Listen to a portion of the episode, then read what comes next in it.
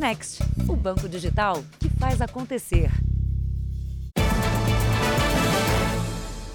Olá, boa noite. Olá, boa noite para você. Uma fechada, um pequeno acidente podem ser a gota d'água para uma explosão de fúria, que vira uma briga de trânsito e pode ter consequências fatais. Então vamos falar sobre isso porque nessa semana a gente teve alguns flagrantes por todo o Brasil.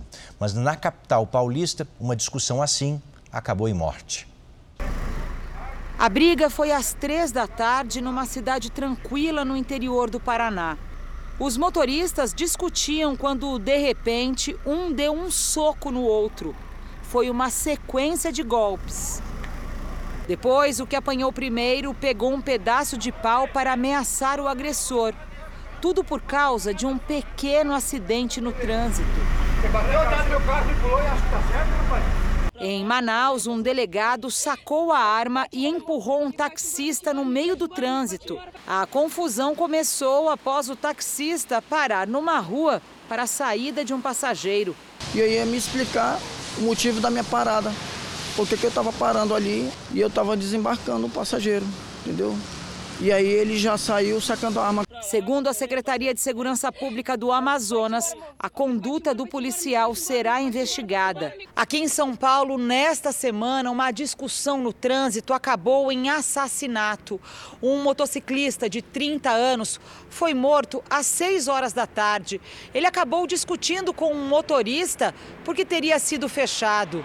O homem, que estava armado, atirou no rapaz na frente de dezenas de pessoas. Aquele semáforo já faz dia que está quebrado. O fechamento foi ali, que é um cruzamento, né?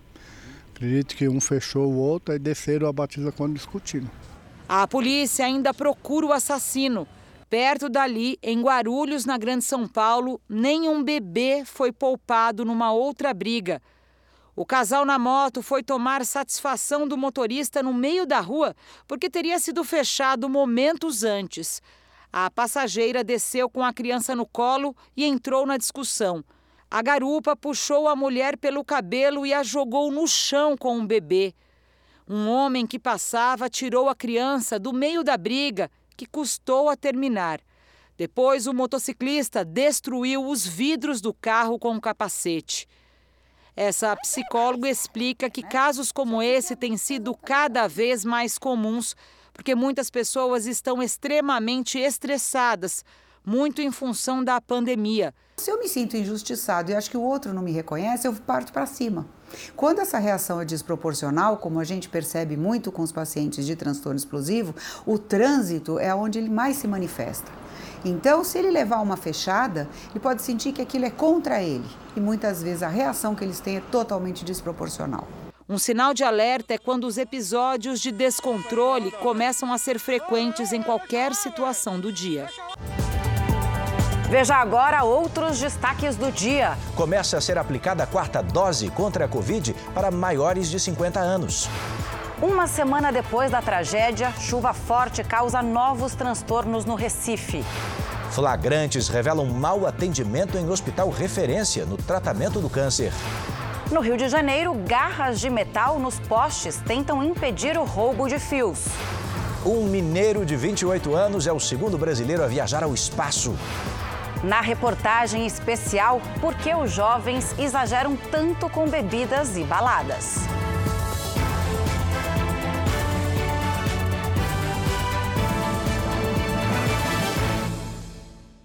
Oferecimento: Bradesco. Entre nós, você vem primeiro.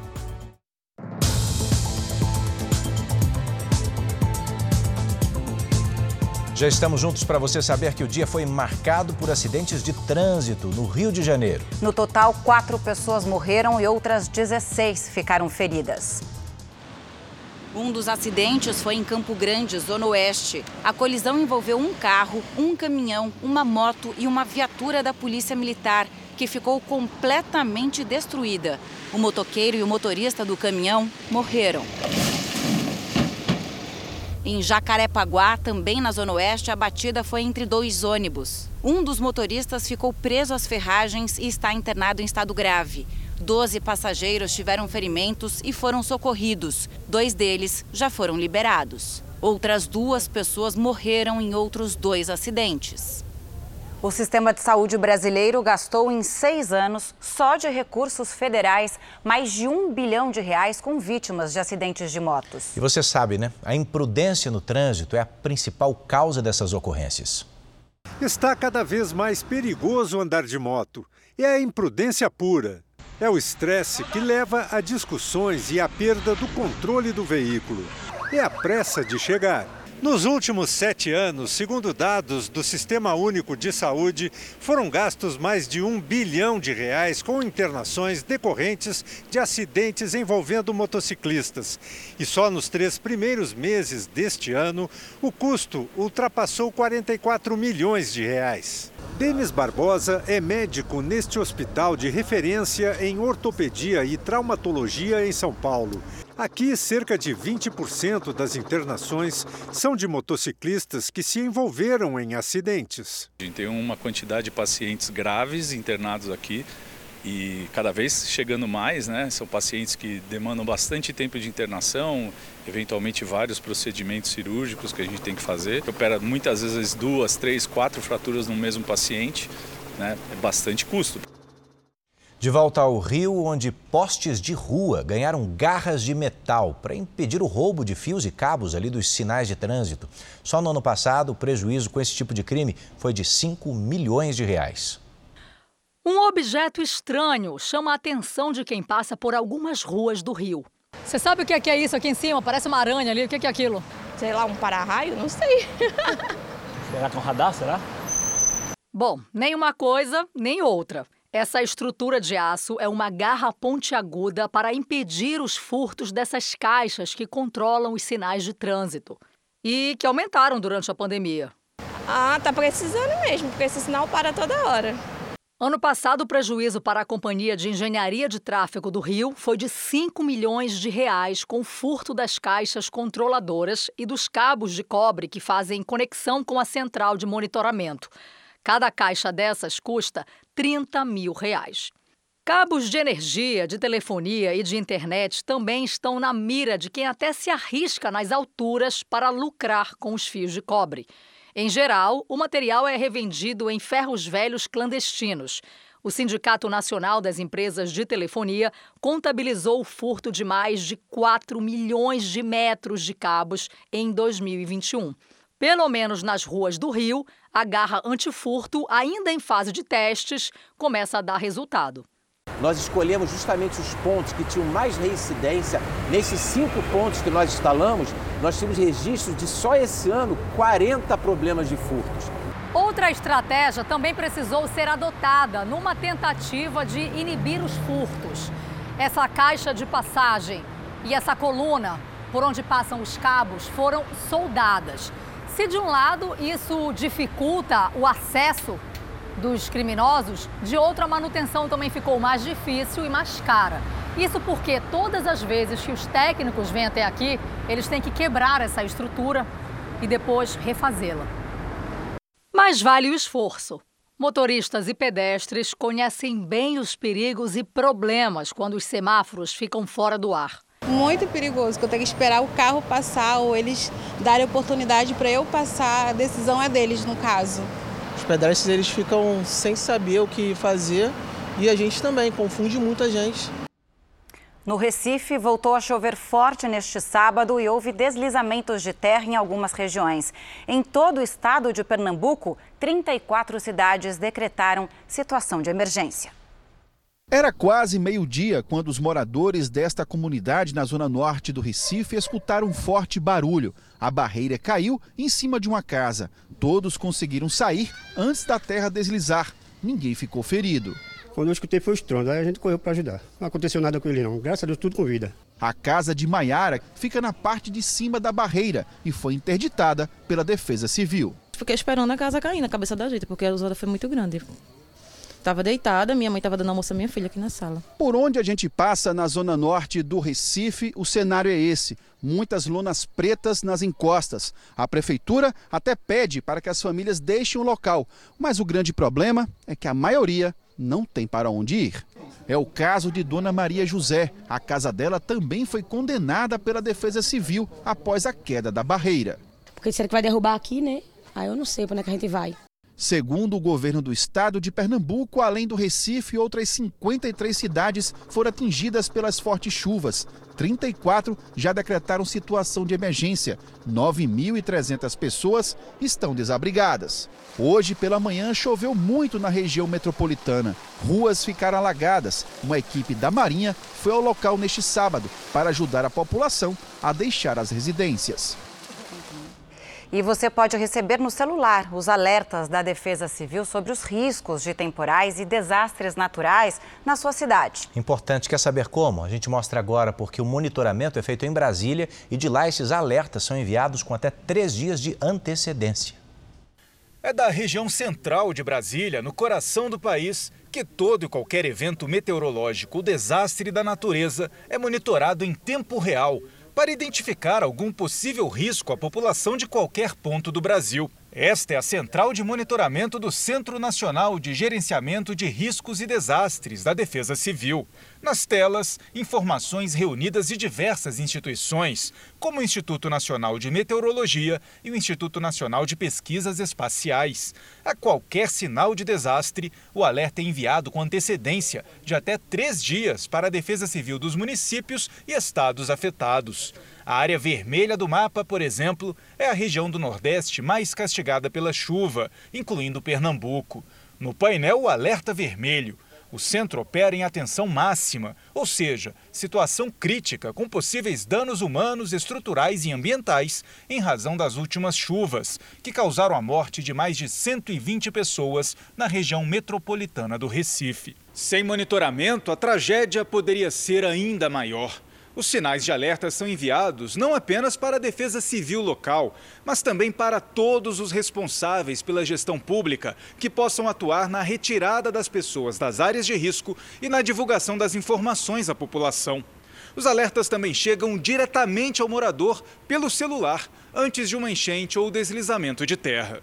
Se cadastrar no serviço é simples. Basta enviar uma mensagem de texto SMS para o número 40199 com o CEP da residência. A partir daí, o morador vai receber todos os alertas da Defesa Civil para aquela região. O que nós buscamos aqui é anteceder essas ocorrências para que a gente possa orientar a população a tomar medidas preventivas eh, e tomar decisões anteriores a quando o desastre acontece. Este urbanista entende que o monitoramento é fundamental como medida de proteção imediata, mas as mortes só serão evitadas com a adoção de políticas públicas. Precisa de política habitacional, a gente precisa de política de drenagem, a gente precisa de liberar as beiras dos córregos, a gente precisa de política de mobilidade urbana para não ocupar tanto espaço com asfalto. Né? A gente tem políticas de transformação da cidade que são muito necessárias e elas fazem a mudança de longo prazo. Ainda nesta edição, a previsão do tempo para todo o país. Parentes de pacientes com câncer denunciam um hospital público em Belém, que é referência no tratamento da doença. Vídeos mostram corredores lotados e um mau atendimento na unidade. O Ministério Público investiga o caso. Corredores lotados e atendimentos improvisados. A maioria das pessoas recebe a medicação sentada em cadeiras de plástico, sem nenhum conforto. Vocês estão vendo aqui como é que as pessoas ficam? Aqui, gente, tem pessoas do interior que passam dois, três dias. Transfusões de sangue também são feitas no meio do corredor. E existem macas com pacientes espalhadas por todos os cantos do hospital. Pessoas também são atendidas em cadeiras de rodas. A mais uma paciente, dessa vez de 85 anos,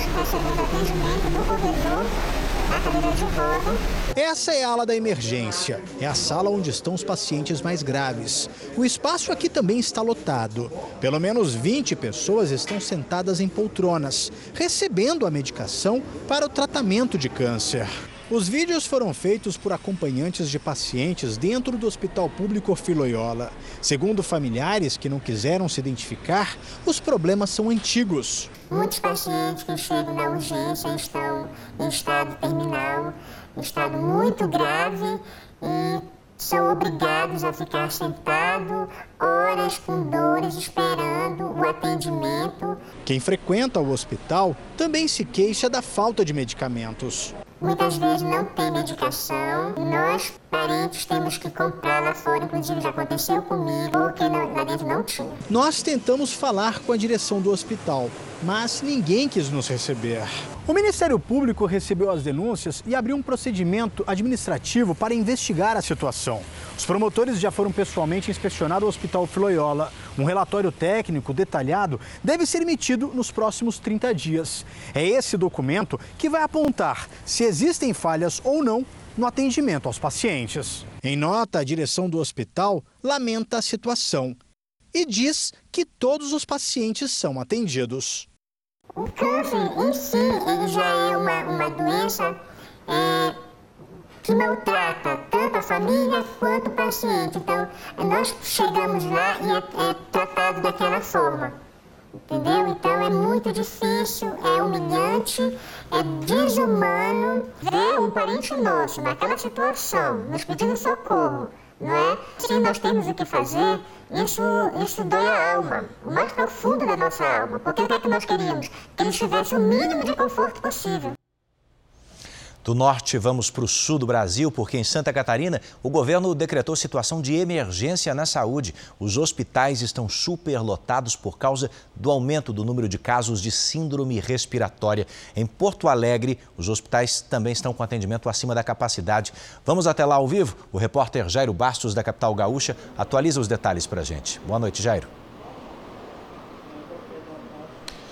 Boa noite, Edu, Camila, boa noite a todos. Olha, a part... pelo menos a partir da uma semana atrás, as emergências de hospitais e também de unidades de atendimento aqui em Porto Alegre estão operando acima dos 100% da capacidade. Isso se dá porque aumentou o número de pacientes com crise respiratória.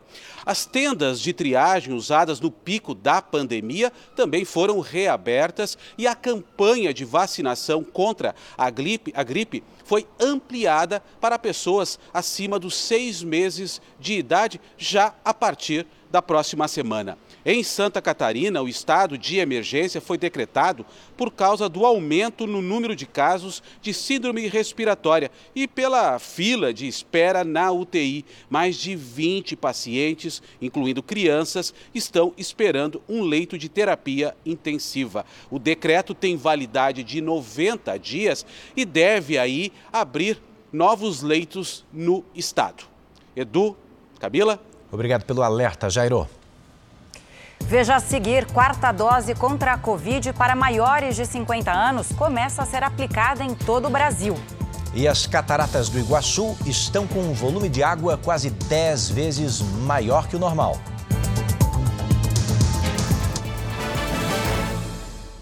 A campanha nacional de vacinação contra a gripe e o sarampo foi prorrogada. A baixa adesão às vacinas preocupa as autoridades. De novo, né? Em muitas capitais brasileiras, hoje foi dia de colocar o cartão de vacinação em dia. O dia chuvoso não impediu que os cariocas saíssem de casa para os locais de vacinação. Patrícia veio com a família e fez questão de imunizar a filha mais nova contra a gripe querendo ou não, né, é uma ajuda e não só para ela, mas para os outros também.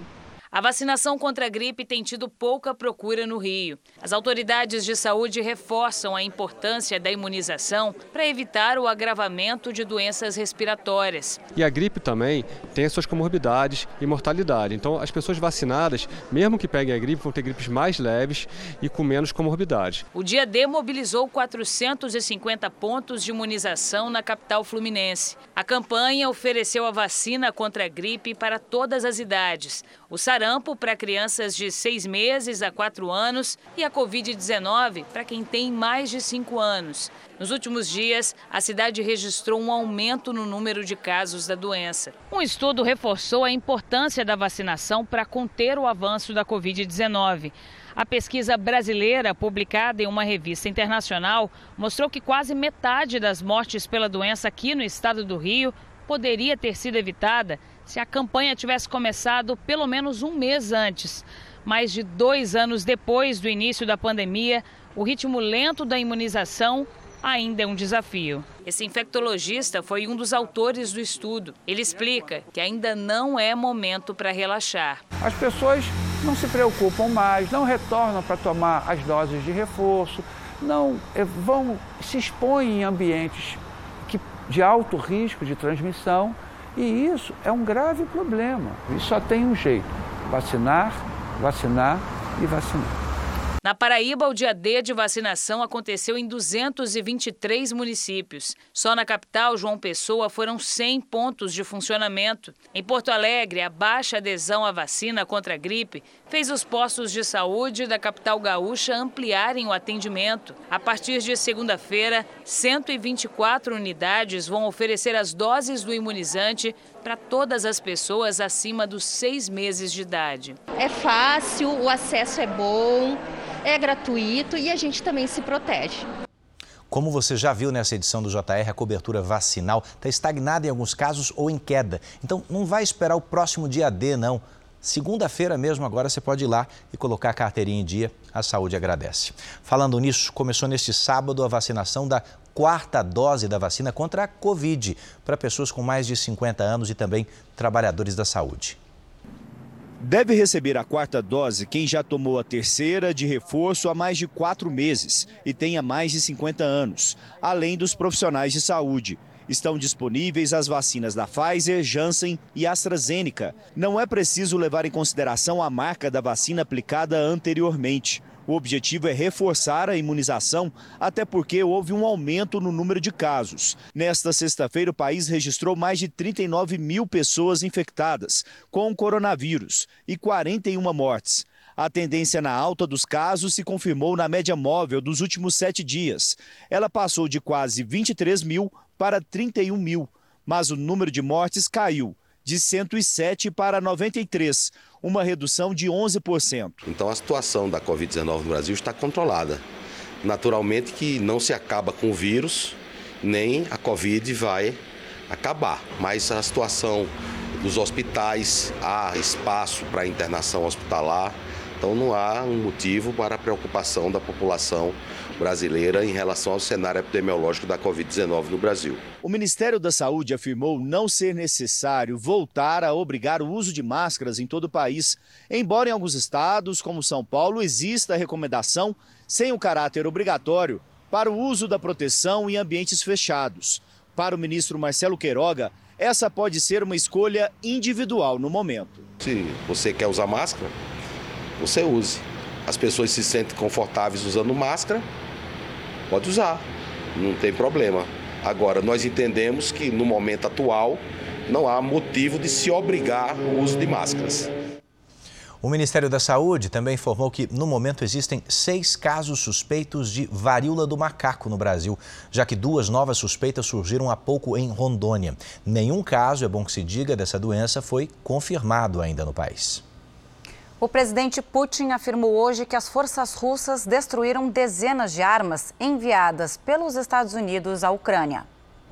Os exércitos russo e ucraniano se enfrentaram neste sábado pelo controle da maior cidade industrial do Donbass, região no leste do país, e que já está parcialmente ocupada pela Rússia. Os dois dão versões contraditórias sobre as batalhas. A Ucrânia diz que expulsou o exército inimigo e a Rússia garante que o oposto aconteceu. Em Kharkiv, segunda maior cidade do país, um míssil atingiu um aeroporto civil. Não houve feridos. A Coreia do Sul e os Estados Unidos fizeram um grande exercício militar em águas internacionais, perto do Japão. Um porta-aviões movido a energia nuclear se juntou a uma frota com outros navios de guerra americanos e da Coreia do Sul. Foi uma resposta aos sinais da vizinha Coreia do Norte, que ameaça realizar testes nucleares pela primeira vez desde 2017. Está na hora da gente te contar os destaques de amanhã no Domingo Espetacular. Gustavo Lima ameaça desistir da carreira. Eu tô a ponto de jogar a toalha. Como explicar os cachês milionários que o cantor recebe das prefeituras? E as polêmicas que cercam um dos maiores nomes do sertanejo atual. Exclusivo. Na semana em que Elise Matsunaga saiu da cadeia, a gente mostra imagens inéditas do marido dela antes de ser morto e esquartejado. O detetive que fez esses vídeos fala pela primeira vez. Essa girafinha apareceu com próteses nas pernas e comoveu todo mundo. Como a tecnologia que ajuda o homem está salvando também os animais. Nos 70 anos de reinado de Elizabeth II, a gente conta quem é a brasileira que já morou no palácio e conhece os bastidores da família real. Eu tive a oportunidade de dançar com ela. E tem uma entrevista com Odair José. O dono de uma carreira de mais de cinco décadas está cheio de novidades. É neste domingo espetacular, depois do Canta Comigo. Ainda nessa edição, a gente te apresenta o jovem que está se tornando o segundo brasileiro a ir para o espaço. E no último capítulo da série especial, entenda o que realmente significa o comportamento de jovens que vão a muitas festas e bebem demais.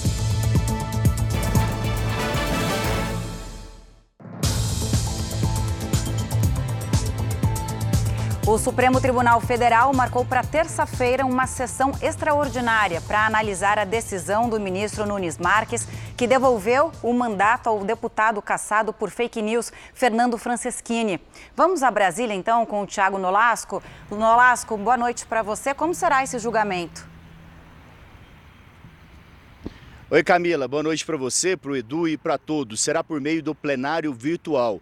Isso significa que na própria terça-feira, os 11 ministros do Supremo vão ter que lançar os votos no sistema do tribunal. Nesse tipo de julgamento não ocorre a sustentação oral. O STF vai analisar a decisão do ministro Nunes Marques, que derrubou a sentença do Tribunal Superior Eleitoral. O TSE cassou o mandato do deputado estadual pelo Paraná, Fernando Francischini, do União Brasil, acusado de propagar fake news contra o sistema eleitoral. O parlamentar alegou fraude em duas urnas, o que não foi comprovado. O TSE também tornou o deputado inelegível por oito anos. Camila e Edu é com vocês. Obrigada, Nolasco. Boa noite. Com as temperaturas cada vez mais baixas, o uso frequente daqueles aquecedores ou dos chuveiros elétricos acende um alerta para o risco de incêndio. Dados do Ministério da Saúde mostram que mais de 100 mil pessoas sofrem queimaduras todos os anos. Nos meses mais frios, as ocorrências, claro, aumentam. Só na capital gaúcha, a alta chega a 15%. Natan sofreu queimaduras em 25% do corpo, incluindo o rosto. A casa onde morava com a família pegou fogo depois de uma sobrecarga no ar-condicionado. Aí eu vi aquele clarão, quando eu vi que estava pegando fogo no sofá, eu já abri a porta para sair aquele, aquela fumaça preta. E quando eu peguei minha filha no passar, o fogo pegou no, no ar-condicionado em cima e explodiu. Daí jogou a gente para fora da casa. É por isso que queimou o meu lado aqui. As marcas do fogo e da fumaça ainda estão nas paredes da casa do Natan. Os bombeiros alertam para os incêndios domésticos, que chegam a crescer cerca de 15% nos meses mais frios do ano. Entre os motivos estão a sobrecarga da rede elétrica e o mau uso de equipamentos. O bombeiro alerta que os proprietários devem cuidar da manutenção da rede elétrica das casas. É como um indivíduo já veterano, muito, né, que ele já está muito desgastado, querer fazer uma atividade física, sobrecarga sem saber qual é a frequência que ele pode correr. O Natan teve alta, mas a filha dele, de 9 anos, continua internada. No hospital, que é referência para o tratamento de queimados no Rio Grande do Sul, cerca de duas mil pessoas são atendidas por ano. Nos meses mais frios, a demanda aumenta. A diminuição das temperaturas que acabam levando as pessoas a uma necessidade, às vezes, de improvisar alguns dispositivos para aquecer ambientes. Acabam acontecendo alguns erros na manipulação. Além de verificar a rede elétrica, a recomendação do Corpo de Bombeiros para se manter aquecido com segurança é sempre seguir as instruções de uso de cada produto. Mais de 60 milhões de brasileiros estão com as contas em atraso. Você sabe que a Bahia é o estado em que as famílias encontram mais dificuldades para colocar as contas em dia? O motivo é o desemprego. Na casa e na barbearia de Joselito, as contas não param de chegar. Aluguel para pagar, que eu não tenho casa própria, né? E também luz, né? Pagar água também, entendeu? E, e o mercado, você já sabe como é que é, né? Para tentar pagar todos os compromissos, ele agora passa 14 horas na barbearia. Mesmo assim, os gastos explodiram nos últimos meses. O meu valor atualmente Aqui na barbearia é em média de R$ 1.200 e de conta é atraso, eu tenho em média 5 mil reais. 62 milhões de brasileiros estão numa situação parecida com a de Joselito. No mês passado, Quatro em cada dez consumidores estavam com contas vencidas e não pagas. O critério para entrar nessa lista depende de cada empresa. Algumas já consideram a dívida logo de imediato, outras chegam a esperar 90 dias. No primeiro trimestre deste ano, a Bahia registrou a maior taxa de desemprego do país. Isso ajuda a explicar o porquê o número de devedores só cresce por aqui. Só na capital Salvador, 334 mil famílias estão com as contas em atraso. É o maior índice desde 2013. Esse especialista diz que outros fatores também contribuem para essa situação. Com essa guerra e um alto índice inflacionário, a população brasileira tem sofrido e perdido o poder de compra. Então, se ela compra muito menos do que comprava antes com o mesmo salário, tem que recorrer aos empréstimos e ao cartão de crédito com juros elevadíssimos e corrói, corrói toda essa, essa renda. E apesar da dificuldade, dá algumas dicas para tentar sair do vermelho. É fazer uma renda extra, abrir mão do seu tempo livre e trocar por uma atividade que você já conheça. Você já deve ter percebido que a cada dia mais e mais motos elétricas são vistas disputando espaço com os carros nas ruas das grandes cidades. Mas muitas delas são apreendidas por falta de conhecimento da legislação, que não facilita a vida de quem prefere usar um meio de locomoção que não emite poluentes. O Lucas esperou 56 dias até conseguir retirar a moto elétrica do depósito, um tempo sete vezes maior do que ele teve para aproveitar o equipamento. A moto foi comprada em 29 de março e apreendida em 6 de abril. As motos elétricas se tornaram comuns durante a pandemia e agora, com a gasolina nas alturas, se popularizaram de vez. Mas quem comprou ou quer comprar uma moto elétrica deve ficar atento. Não basta apenas chegar numa loja, pagar e sair pilotando. Quem faz isso corre o risco de ficar sem o veículo. De acordo com dados da Secretaria de Segurança Pública, só nos primeiros quatro meses de 2022, pelo menos 100 motos elétricas foram apreendidas pela polícia. As regras para as motos elétricas incluem a obrigação de possuir a ACC, que é a autorização para conduzir ciclomotor, ou a Carteira Nacional de Habilitação na categoria A o proprietário também deve pagar licenciamento, emplacamento e IPVA e usar o capacete. A moto do Calil foi apreendida numa blitz no dia 5 de maio. A liberação do depósito até que nem demorou, mas restou a frustração de quem pensava em economia e no meio ambiente. E a sensação de que os 7 mil reais investidos na compra da moto viraram fumaça. E o mais interessante é que eu não consigo fazer esse registro, porque o importador, quando importou, tinha que ter feito um registro em algum órgão para poder é, habilitar ela a registro no Detran. Então eu estou com uma moto que eu não posso andar e não consigo legalizar. O que essas pessoas nessa condição podem estar fazendo é procurando as empresas onde elas adquiriram esses veículos, ah, que precisam ser ah, homologados e licenciados para poder utilizar as vias públicas e ver o que, que a empresa pode fazer por eles. A advogada que faz parte da Comissão de Direito do Trânsito da OAB de São Paulo diz que é preciso mudar a lei. A legislação ela precisa se adequar, ela precisa ser mais específica, ela precisa possibilitar para que os proprietários destes veículos regularizem de uma maneira fácil, de uma maneira acessível esses veículos. E principalmente nos casos das pessoas que já adquiriram esses veículos e agora não conseguem regularizar esse veículo. O Lucas já decidiu, vai devolver a moto para a loja, mas antes terá que resolver um outro problema. Ainda vou ter que voltar aqui para buscar a chave, porque eles perderam a chave quando eles aprenderam a moto. A novela ainda não acabou. O Jornal da Record faz uma pausa de 30 segundos. Na volta, a gente te apresenta a rotina de crianças que precisam caminhar até mil quilômetros por ano só para ir e voltar da escola. Crianças de uma comunidade rural de Minas Gerais precisam caminhar quilômetros todos os dias, boa parte no escuro, só para ir à escola. A rotina é para lá de desgastante para os alunos e preocupante para os pais.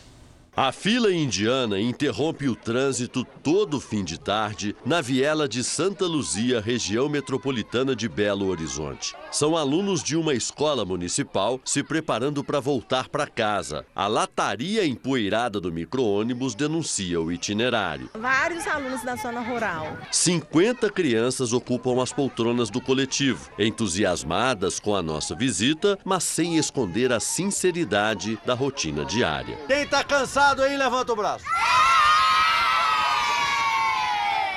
A gente não pode acompanhar a viagem porque para isso precisa de uma autorização da prefeitura, mas nós vamos filmar todo o trajeto. Vamos atrás do ônibus acompanhando o itinerário.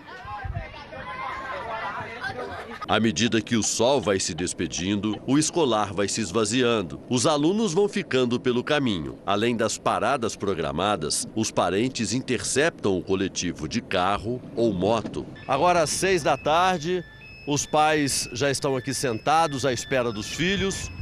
O micro-ônibus acabou de chegar ao ponto final para deixar as últimas seis crianças.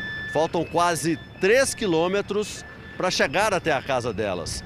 Só que daqui para frente o trajeto vai ser terminado a pé.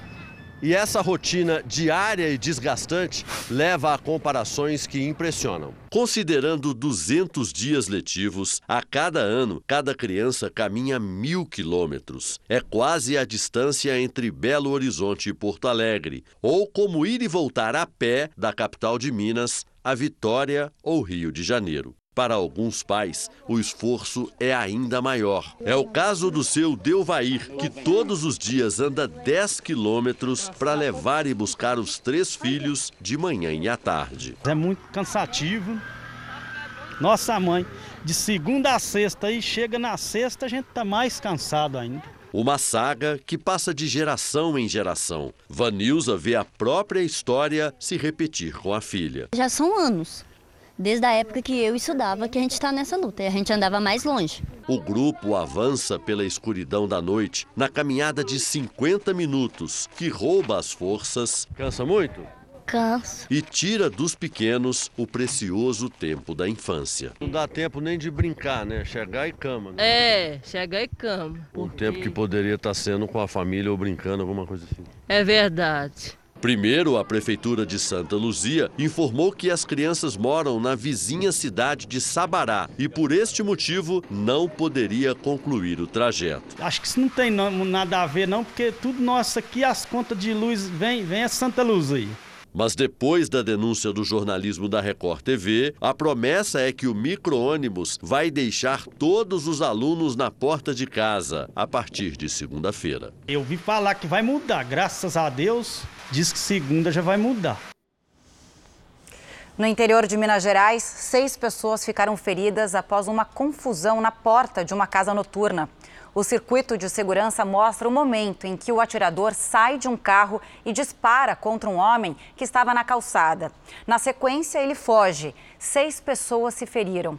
A polícia de Patos de Minas já conseguiu identificar o carro usado no crime. Uma pessoa foi presa tentando ajudar o atirador. Agora a gente te apresenta um mineiro de 28 anos, sortudo, hein? Que aproveitou, enfim, hoje o prêmio que ganhou no sorteio. Uma viagem ao espaço. A nave de uma empresa privada decolou do Texas, nos Estados Unidos, perto das 10h30 da manhã, horário de Brasília. Os seis passageiros, todos turistas, puderam aproveitar o espaço por 10 minutos. Depois aterrissaram sem problemas com a ajuda de paraquedas. O brasileiro Victor Espanha foi o terceiro a descer da cápsula. Depois participou de uma entrevista com a camisa da nossa seleção embaixo do macacão. Ele chamou a experiência de emocionante, indescritível e surreal. Vitor ganhou a viagem num sorteio depois de comprar uma obra de arte digital. Ele é apenas o segundo brasileiro a viajar para o espaço.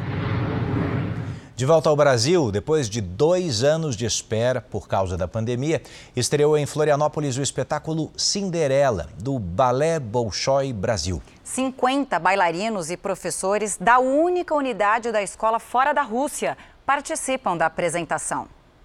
Sonho de bailarina é ser protagonista de um clássico universal. Sempre um nervosismo, uma ansiedade, mas pro lado bom, a gente sempre não vê a hora de entrar no palco e realmente dançar ali. Cecília vive a menina órfã que enfrenta a crueldade da madrasta e suas filhas. O Bolshoi Brasil apresenta uma versão moderna da saga de Cinderela, com 50 bailarinos no palco. Depois da pandemia foi o nosso primeiro espetáculo que a gente está colocando muita gente no palco. Então isso está sendo bem gostoso, sabe, de trazer bastante gente para o palco junto com a gente. Na estreia, a entrada era gratuita. O teatro ficou cheio e o público empolgado. Achei muito bonito, os bailarinos dançam muito bem, é Bolshoi, né? Então foi maravilhoso. O espetáculo vinha sendo planejado há três anos pela escola do Bolshoi. Cinderela já devia ter estreado em 2020, mas sofreu atraso por causa da pandemia. Por isso, para os bailarinos, essa apresentação tem um gostinho ainda mais especial, de retomada. A escola Bolshoi se esforçou muito para não parar com as atividades, então a gente passou ali cinco meses meses com aulas totalmente virtuais, fazendo espetáculos novos, porém de forma virtual. Então a gente teve que se adaptar àquela realidade daquele momento. Foi muito desafiador. Estamos vendo que o público está voltando aos teatros, o público está com saudade de cultura de balé e o Bolshoi vai oferecer para o público poder assistir os espetáculos de qualidade. O Jornal da Record faz uma rápida pausa, são só 30 segundos. E na volta, o espetáculo das Cataratas do Iguaçu com volume reforçado de água. Olha, as cataratas do Iguaçu estão com um volume de água quase 10 vezes acima do normal. A imagem é um espetáculo para quem visita o parque. Uma força que impressiona. Ah, é muito lindo, é maravilhoso. Perfeito. Vale a pena vir? Vale. Primeira vez aqui. Muita chuva do nada assim. O tempo segurou, firmou e tá tudo muito lindo e muita água. É magnífico isso aqui. Quem nunca veio, eu recomendo, viu? São 10 milhões de litros de água por segundo nas quedas do Parque Nacional do Iguaçu, na fronteira do Brasil com a Argentina. É como se 500 caminhões-pipa despejassem toda a sua carga a cada instante. O volume normal por aqui é de 1 milhão e meio de litros por segundo. O grande volume de água é em função das chuvas registradas no Paraná nos últimos dias. É a maior vazão dos últimos cinco anos. Um cenário bem diferente em relação a julho do ano passado. Durante a seca histórica que afetou o Brasil, muitas das quedas desapareceram. As que resistiram viraram praticamente fios d'água. Agora, as cataratas recuperaram sua imponência.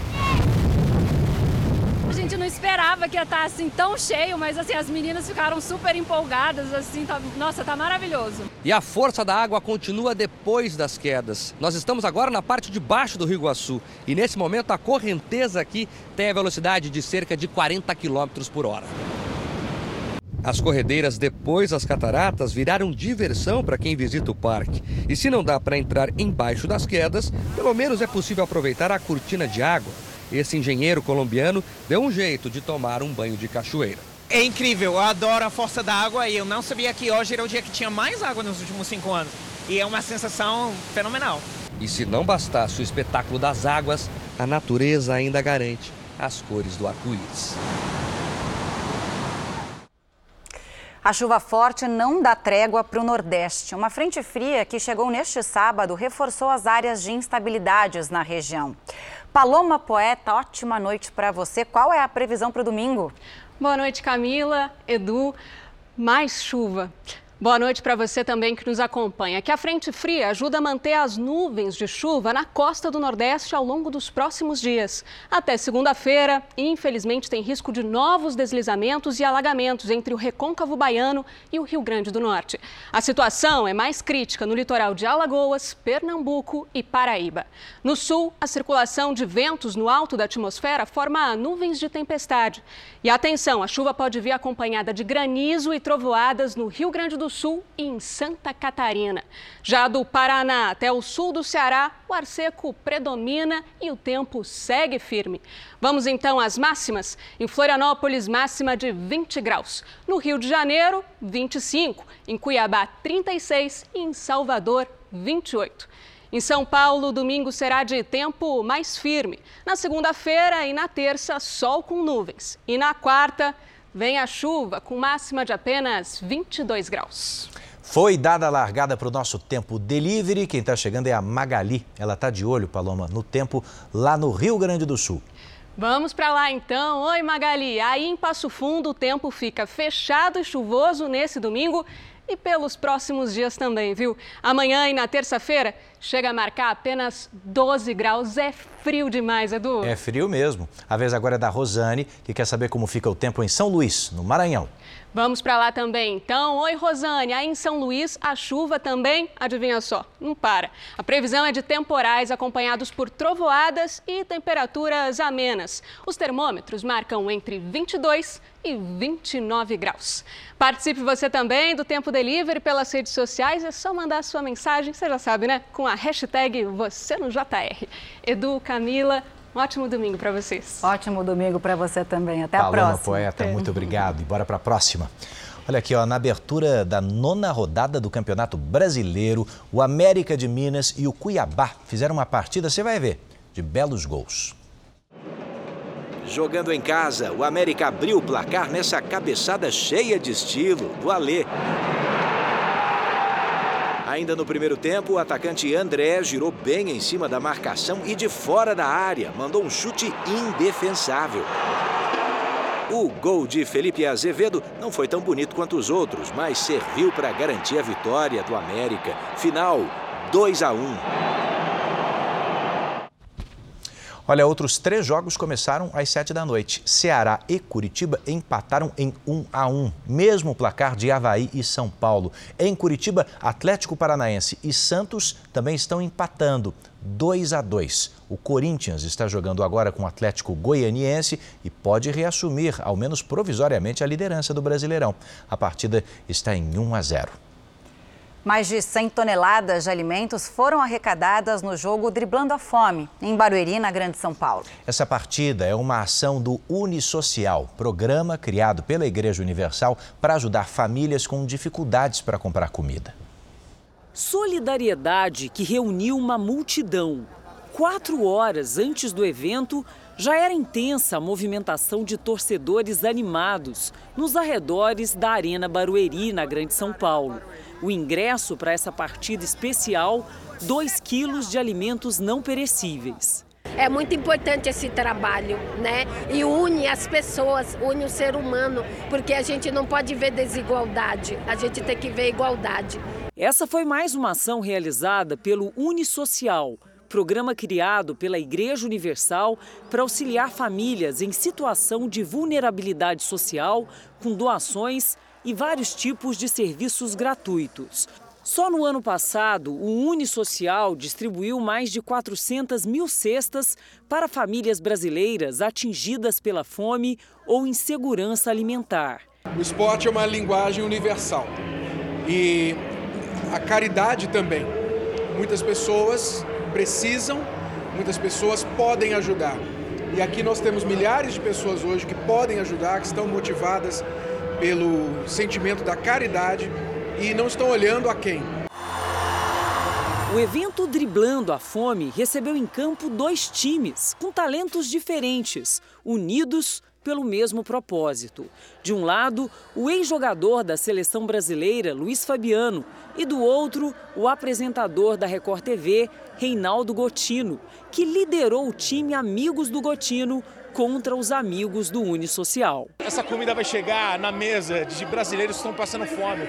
Então, ajudar o próximo, fazer o bem, se unir, uma atmosfera legal, um ambiente legal. Esse pessoal está de parabéns.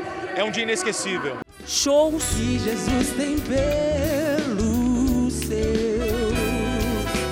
E uma partida animada, cheia de gols e boa vontade. Tudo acompanhado por mais de 30 mil pessoas que lotaram o estádio. Essa é a essência do ser humano, é a essência do cristianismo, ser solidário.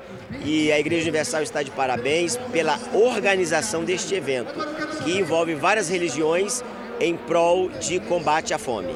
E o que é mais bacana é você ver essa quantidade de pessoas é, engajada nesse propósito, de ajudar as pessoas, de compartilhar é, com tanta gente sofrendo e passando por necessidade, problemas econômicos, e a gente vê o amor ao próximo, né? Em dezembro do ano passado, o Unisocial começou um grande movimento para arrecadar e distribuir alimentos para famílias necessitadas de várias regiões do Brasil. Até agora, já foram 17 eventos como esse. O resultado, mais de 1.300 toneladas de alimentos arrecadados. A união é muito forte quando a gente convoca todos para uma missão. Graças a Deus, essa surpresa positiva do, das toneladas, das pessoas que vão sair daqui com paz. Antes do jogo, a expectativa era arrecadar 60 toneladas de alimentos para instituições filantrópicas e ONGs, mas a adesão foi ainda maior do que o esperado. As doações passaram de 100 toneladas. Ações que reúnem esporte, fé e solidariedade para driblar não só a fome em uma partida em que todos saem ganhando.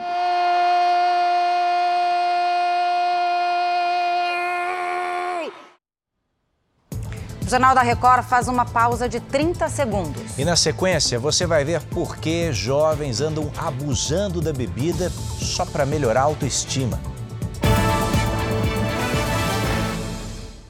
Agora a nossa reportagem especial. Muitas festas, bebidas e pouca conversa com os pais. Nesse retrato recorrente para muitos jovens, o que parece uma atitude de rebeldia pode esconder, na verdade, uma outra questão, uma questão delicada para eles: a necessidade de se sentir aceito por um grupo.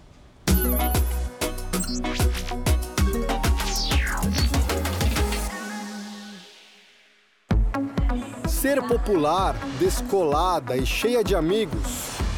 Aos 17 anos era o sonho de Juliana. Você mudou de escola e queria se enturmar com o pessoal? Eu não tinha ninguém ali naquela escola, né? Então eu queria estar inclusa em algum grupo para não ter que ficar uns excluídos, né?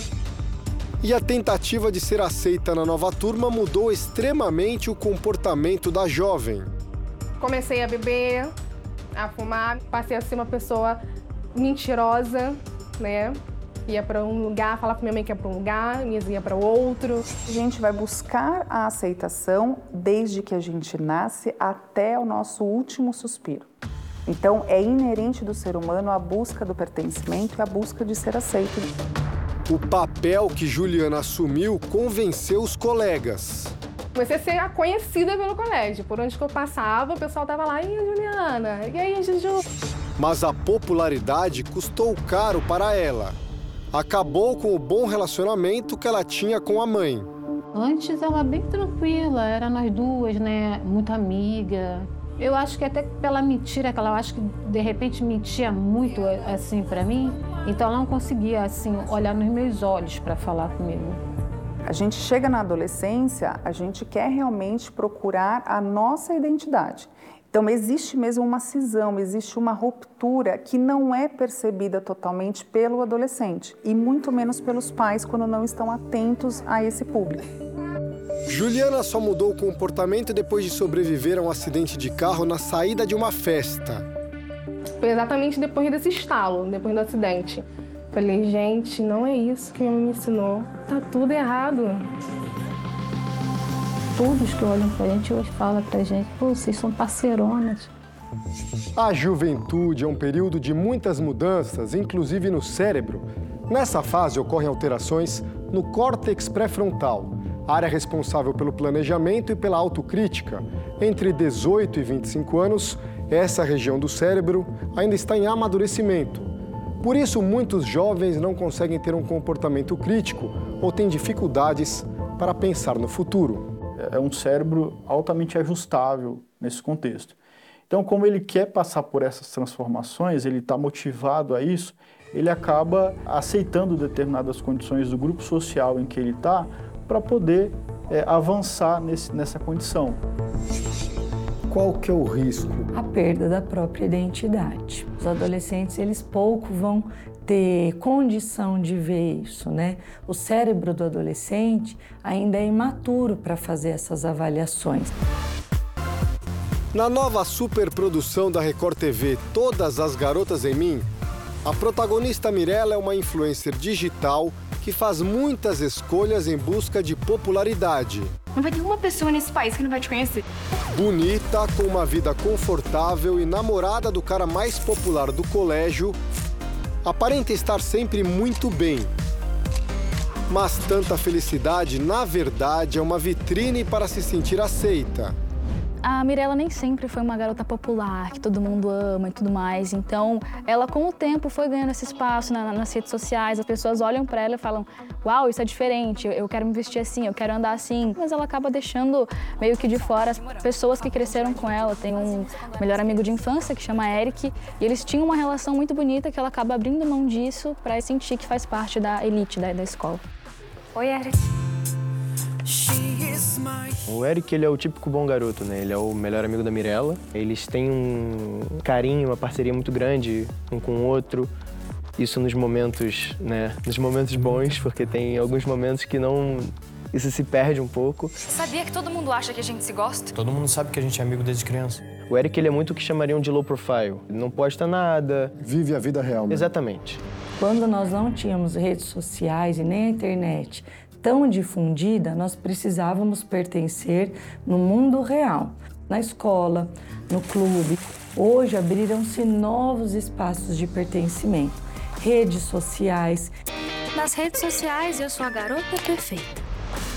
Na série, o personagem Gustavo gosta de exibir que foi o único a conquistar Mirella.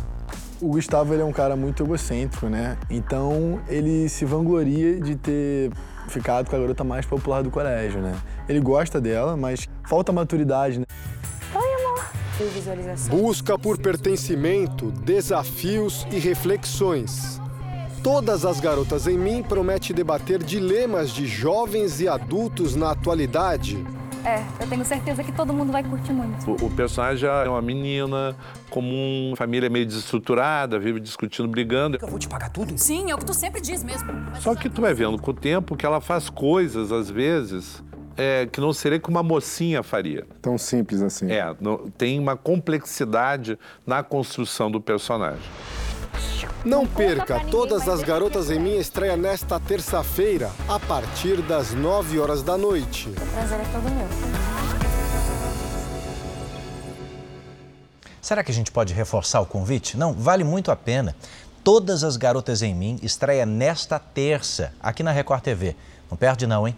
E você também pode participar da nossa série especial. Envie para as nossas redes sociais uma sugestão de assunto com a hashtag Você no JR. O Jornal da Record termina aqui. A edição de hoje na íntegra, também nossa versão em podcast, estão no Play Plus e em todas as nossas plataformas digitais. Fique agora com os melhores momentos da série Reis. Boa noite para você e até a próxima. A gente se vê amanhã no Domingo Espetacular. Até lá.